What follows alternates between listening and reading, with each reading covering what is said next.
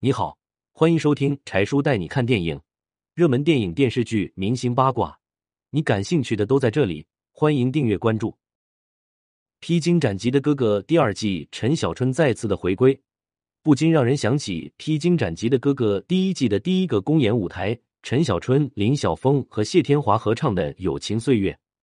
这首《古惑仔》的主题曲一响起，勾起八零后许多回忆。只可惜当时缺少了郑伊健，《古惑仔》合体没有真正完成，这让《古惑仔》的影迷们有些遗憾。《古惑仔》系列电影上映距今已经过去二十六年，当初叱咤风云的大哥们现在都过得如何了？一郑伊健、陈浩南。陈浩南是《古惑仔》系列电影中当之无愧的男一号，他是男孩心中尊敬的大哥。也是女孩心中最佳男友。这个男女通吃的陈浩南到底有何魅力？为老大报仇，在《古惑仔之人在江湖》中，陈浩南不顾敌我实力悬殊，毅然为死去的大哥毕哥报仇。这显示了陈浩南的忠诚与勇气，为兄弟拼命。在《古惑仔之战无不胜》中，为给大天二报仇，陈浩南单挑耀阳。这说明陈浩南非常重情义，哪个人不喜欢这样的老大呢？为爱人牺牲，在《古惑仔之只手遮天》中，陈浩南被对手诬陷，惨遭黑白两道追杀，在如此不利的情况下，他依然敢单枪匹马闯入敌人老巢救女朋友，忠诚、重情义，愿意为心爱的人拼命，这样的人值得大家喜欢。凭借这个角色，郑伊健红遍两岸三地。成为可以和四大天王比肩的存在。之后，他也接下了很多重要的角色，还和当红 TVB 花旦陈松伶合作多部影视剧，两人被称为金童玉女。只是郑伊健之后拍的影视剧没有一部能够超越《古惑仔》的热度。事业如日中天的郑伊健开始享受生活，慢慢远离了娱乐圈。多少人看着他这样浪费资源捶胸顿足，可是郑伊健毫不在意，依旧我行我素。一手捧红他的王晶，怒其不争；郑伊健只顾着玩浪费大好前程，不然他可以稳坐香港娱乐圈头把交椅。因为这种佛系的性格，郑伊健和女朋友也有了争吵，不久两人就分手了。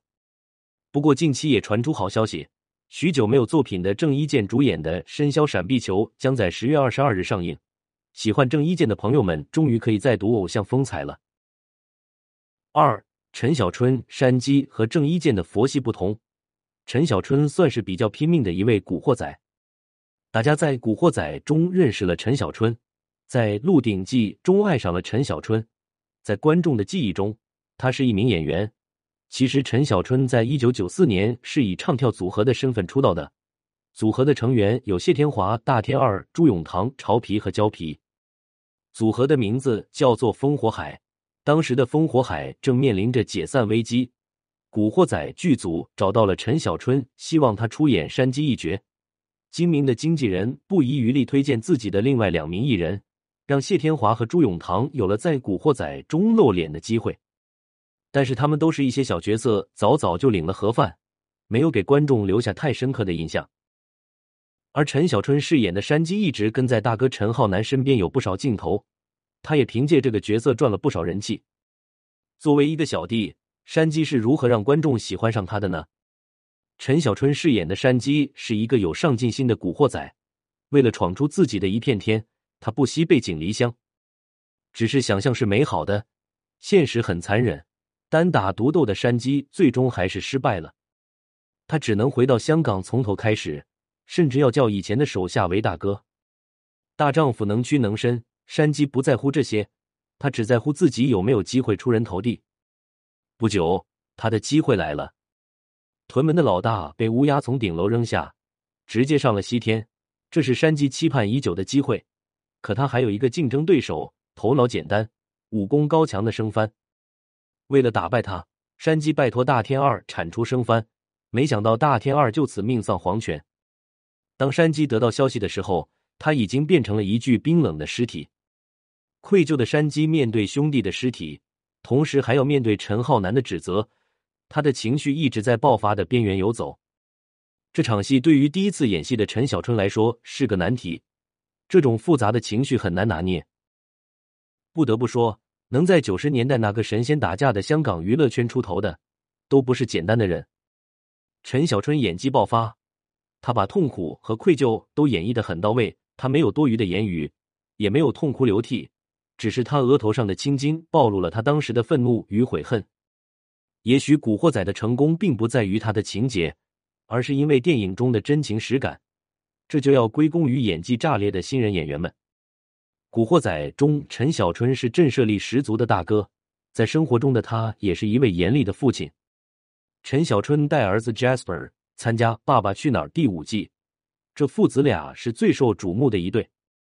一进入《爸爸去哪儿》剧组，陈小春就变身咆哮父亲，一开口就是不准这样，不准那样。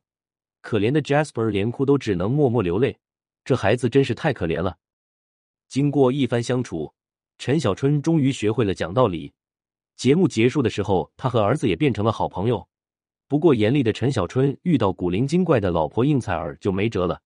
在《披荆斩棘的哥哥》第一季采访中，陈小春一脸委屈抱怨：“婚后我的工作都是老婆安排的。”节目中，应采儿也提到，老公不愿意参加竞技类的节目，不过最后还是被我说服了。看来陈小春是被妻子安排的明明白白。三谢天华大天二谢天华的名字，大家也许会有些陌生，但是提卧底警察 Laughing，相信会有不少人认出他。这个角色比起《古惑仔》中的大天二更令人印象深刻。虽然 Laughing 给谢天华带来了不少人气，可相对于同期的郭富城，他的星途可以用坎坷来形容。培训班的同班同学郭富城是四大天王之一。同一组合的陈小春因为出演山鸡一举成名，而谢天华到了中年才有崭露头角的机会。今天柴叔又去翻了翻《古惑仔》，特意找到大天二的镜头，仔细观察后发现那个染着黄色头发、蓄着小胡子的男人看起来还挺酷的，只是在郑伊健的笼罩下，他们都失去了光彩。上面有提到他为了山鸡上位早早领了盒饭，这就是配角的悲哀，为他人做嫁衣。就算他凄惨的趴在地上，镜头也是给到了郑伊健和陈小春。不过在戏份不多的情况下，依然能看到谢天华不俗的演技。当他和女朋友在一起的时候，利用表情就把那份温柔和爱意都表达了出来。因为那段只是一带而过，配上了一段温馨的音乐，根本没有台词，可以说是一段无声表演。谢天华在这短短的几分钟里，竭尽所能的展现自己的演技。这也为他以后演艺事业奠定了基础。他饰演的 Laughing 也成了无法代替的人。谢天华事业上的成功来得晚了一些，在生活中他是个容易满足而又幸福的男人。当他在《披荆斩棘的哥哥》第一季的舞台上，听到女儿软软糯糯为他加油的声音时，他笑得好甜。这是一个当爸爸的骄傲。这档节目不仅让我们看到了谢天华的幸福，也让我们看到了他多才多艺的一面。磁性的嗓音、潇洒的舞蹈、出色的厨艺都很让人惊喜。最后成功出道，谢天华缺的不是才艺，而是一个让大家看到他的舞台。舞台上的他是那么的耀眼，让人无法忽视他的存在。祝福这位大器晚成的哥哥，未来有更多的舞台展示自己的才华。四林晓峰包皮包皮算是《古惑仔》系列电影中一个特别的存在，他胆小懦弱还好色。被人利用当了红星的叛徒，但就是这样的一个角色，还能在《古惑仔》系列电影中从头演到尾，他的作用是什么？剧中包皮中了美人计，害死了大天二，还在陈浩南的水里下药，这是不是导演要告诫大家，就算是好兄弟，也不可以百分之一百的相信；就算是同生共死，也不可能所有人都是一条心。他的存在像是给理想化的《古惑仔》电影。注入的一丝现实。虽然他们是一群古惑仔，但是他们犹如桃园三结义一般的兄弟情，感动了所有人。包皮就是给大家敲响了一个警钟，不要过于相信人性，否则会死得很惨。林晓峰通过出演包皮找到了自己的定位。之后几年，林晓峰一直演着小小的配角，他的定位非常清楚：胆小、窝囊、怕事的人。也许有人会奇怪，林晓峰如此平凡。为什么一定要走演员的道路呢？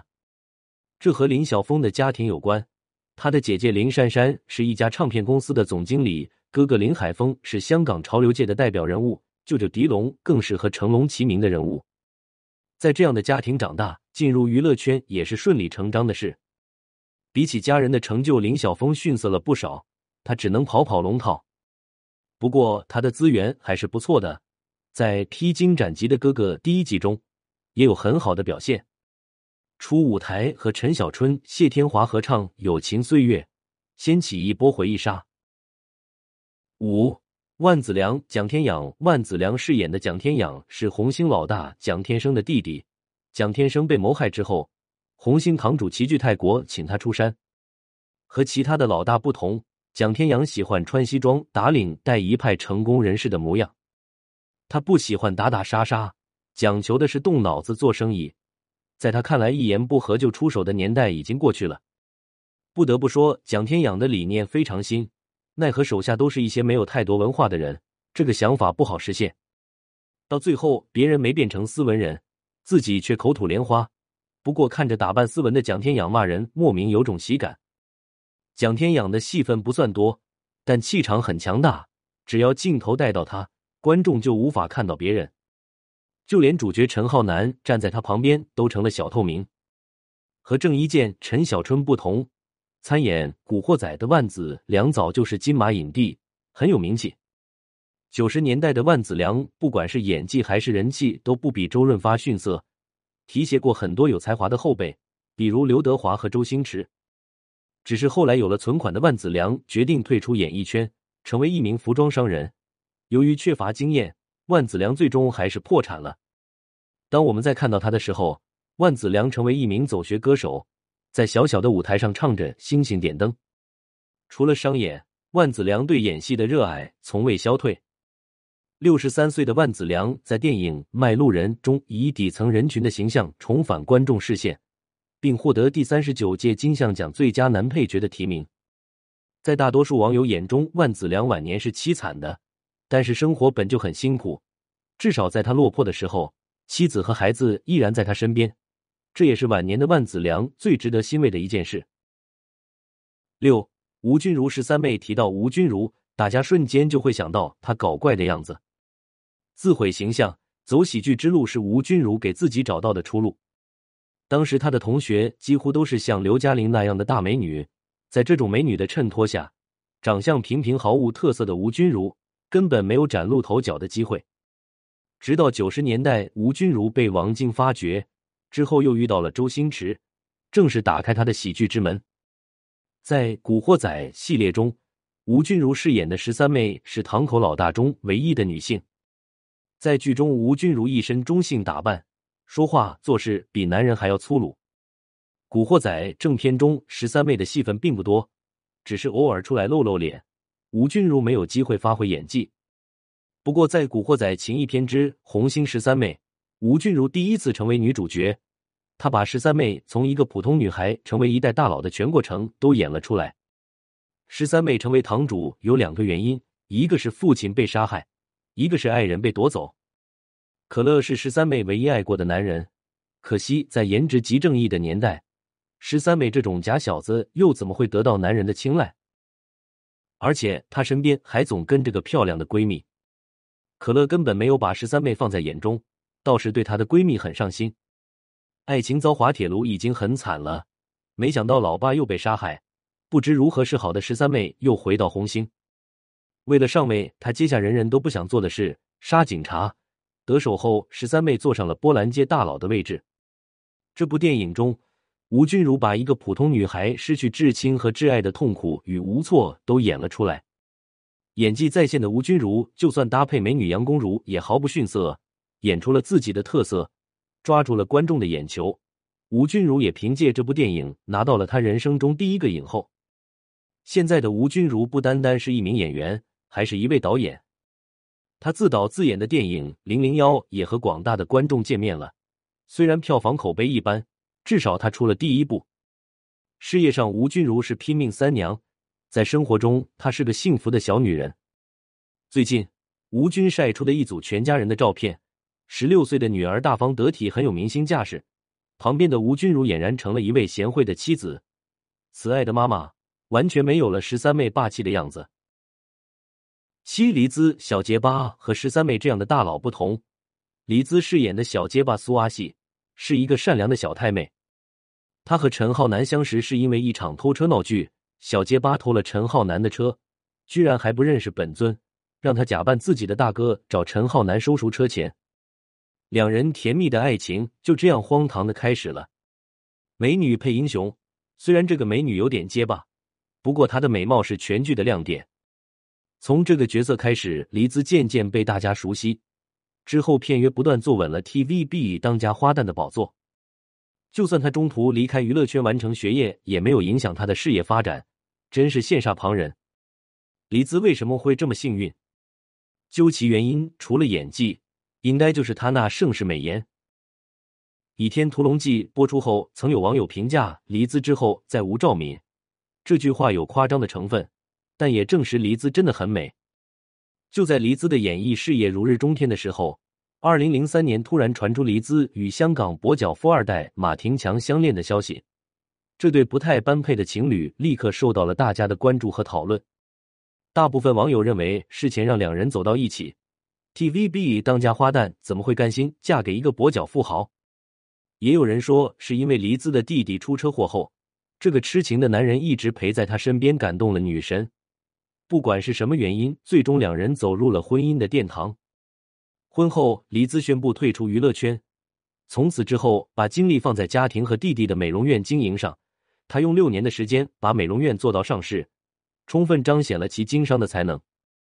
现在的黎姿已经远离娱乐圈多年，生下三个女儿，一家人过着幸福的生活。在柴叔看来，坐拥上市公司的黎姿可以算是豪门了。她和丈夫马廷强仍然如胶似漆，三个如花似玉的乖女儿环绕膝前，妥妥一副人生赢家的范例。八莫文蔚、林淑芬。如果说陈浩南和小结巴的爱情是轰轰烈烈、留有遗憾的，那么林淑芬和山鸡的感情就轻松了不少。林淑芬是牧师的女儿，在教堂献歌被山鸡眼看中，从而发展出一段感情。这个角色有很多出人意料的举动。总能带给观众惊喜，比如被人追杀的时候，他不仅不慌张害怕，还有勇气反击。他跳下房子，动作比小太妹的小结巴还娴熟，这不是一般人能做到的。如果他加入红星，一定会是十三妹一样的人物，而不是只做大哥的女人。可惜这个角色的设定有些虎头蛇尾，明明是个大有作为的人，最后却选择出国深造和山鸡分道扬镳。这样的结局不免会让观众感到遗憾，毕竟他们这一对是最被看好的。有报道称，莫文蔚出演林淑芬的时候，已经在《大话西游》中被大家所熟识，并且演唱了主题曲，是一位多期发展的明星，为了保持形象才辞演，所以导演只能让林淑芬草草退场。退出《古惑仔》的拍摄后，莫文蔚迎来了黄金期，演唱一首首脍炙人口的歌曲《他不爱我》，剩下的果实。二零零七年，莫文蔚尝试幕后工作，由她制作的专辑《L V Is Karen Mark》获得金曲奖最佳专辑获，这是香港首位女歌手获得此奖项，展现了她的音乐制作能力。现在的莫文蔚已经年过五十，但身材和状态都和二十多岁的人不相上下，让人不禁感叹：女神都不会老吗？九，张耀扬乌鸦，乌鸦作为反派可谓是尽职尽责。坏事做尽的他心中根本没有兄弟情，想要上位就谋杀老大。在乌鸦看来，这是最简单的方式。他先是杀害红星老大蒋天生，嫁祸给陈浩南，看着红星那些人自相残杀，想必他做梦都会笑出来。削弱对手还不能满足乌鸦，他的野心之大毫无上限。趁自己的大哥骆驼住院的时候，以探望为名用枕头闷死了他。这样的战绩几乎是前无古人后无来者。乌鸦可谓是全剧中最心狠手辣的人，只是他惹错了人，不仅被揭露了谋害老大的恶行，还被活活烧死，下场十分凄惨。古惑仔中太多人惨死，可乌鸦的死是让人看着最为痛快。不知道有没有人和柴叔有一样的感受？尽管观众讨厌他，可是导演却很喜欢他。之后的系列剧中，乌鸦的扮演者张耀扬换了个身份继续作恶。他的新身份也叫耀阳，足以看出导演对他的喜爱。看着那张讨厌的脸再次出现，真是有种想要弃剧的冲动。不过，因为《古惑仔》把人性丑恶表现的太直接，再加上张耀扬的完美诠释，让观众把对角色的恨转移到了他身上。香港一些过激的观众天天到张耀扬家找麻烦，为了家人的安全，他只能搬出去独居。可怜的张耀扬恳求导演不要再让我演坏人了，可惜未能如愿。现在已经快六十岁的张耀扬还是长着一副坏人脸，不过身材一直保持的很好，是个帅老头。随着《古惑仔》的热度消退，电视上也再难看见张耀扬的身影，乌鸦成了他的经典，绝对是后人难以超越的坏人高度。夷陵林上义牧师，如果每个人都有一个天敌，那么头号反派乌鸦的天敌就是牧师。在《古惑仔之战无不胜》中，乌鸦追杀陈浩南和小结巴的时候，偶遇牧师女儿，一向心狠手辣的乌鸦怎么会在乎误伤？既然碰上了，那就一起砍。正在传道的牧师听到自己的女儿被人砍，他立刻叫上街坊，抄起家伙赶往菜市场，救下了身负重伤的陈浩南和女儿，并说出了他的经典台词：“我传道几十年，我叫街坊信耶，他们不见得会听；可我叫他们砍人，他们一定会去砍。你能相信这是一个牧师说出来的话？你能相信手持武器带领信徒准备和黑社会互砍的人是牧师？”不过牧师就是牛，他带领着所有街坊拿着扫把、大铁锨吓走了乌鸦。此时乌鸦心里肯定十分憋屈，战无不胜的他居然会在一个小小的牧师身上吃瘪，被人知道还不得笑掉大牙。看到这里，大家有没有觉得牧师很帅？是不是很好奇牧师年轻的时候是干什么的？这些疑问在牧师第一次出场和山鸡见面的时候就已经说过了，他的外号叫做火炮。是一个放下屠刀立地信耶稣的人，他还孜孜不倦劝山鸡信奉耶稣老大，山鸡又怎么会听他的呢？不过没关系，这并不妨碍他交朋友。陈浩南被追杀的时候，他愿意提供帮助；山鸡和宝贝女儿交往，他并不反对。可见这两个人已经得到他的认可。反观牧师对其他古惑仔一言不合就开怼，时不时还秀一下脚法，踢得一众大佬连连叫苦。自己还能平安无事？难道牧师靠的只是身后的几百名街坊？显然不是。这位留在民间的牧师绝对是个高手，类似扫地僧式的人物。现在就让我们去了解一下牧师的原型——江湖大佬慈云山十三太保陈慎之。陈慎之手下曾有上千人，他金盆洗手后就当了牧师，经常挽救误入歧途的少年。古惑仔大部分情节都是根据陈慎之提供的信息拍摄的，导演真实还原了古惑仔的生活。因为电影过于写实，郑伊健家门口有很多古惑仔争着抢着要认他做大哥，吓得他不敢出门。古惑仔电影的成功，这位大佬居功至伟。时光荏苒，这部电影上映已经过去了二十六年，当时的热血少年大部分都步入中年。但柴叔讲起这部电影还是热血沸腾，仿佛回到了青年时代。经典带给人们的冲击力从未减弱，也希望以后有机会看到这部电影的人能够正确认识到这部电影的核心。它并不是宣扬打打杀杀，而是在这个冷漠的社会越来越难见到的兄弟情。愿我们都能拥有一份这样弥足珍贵的感情。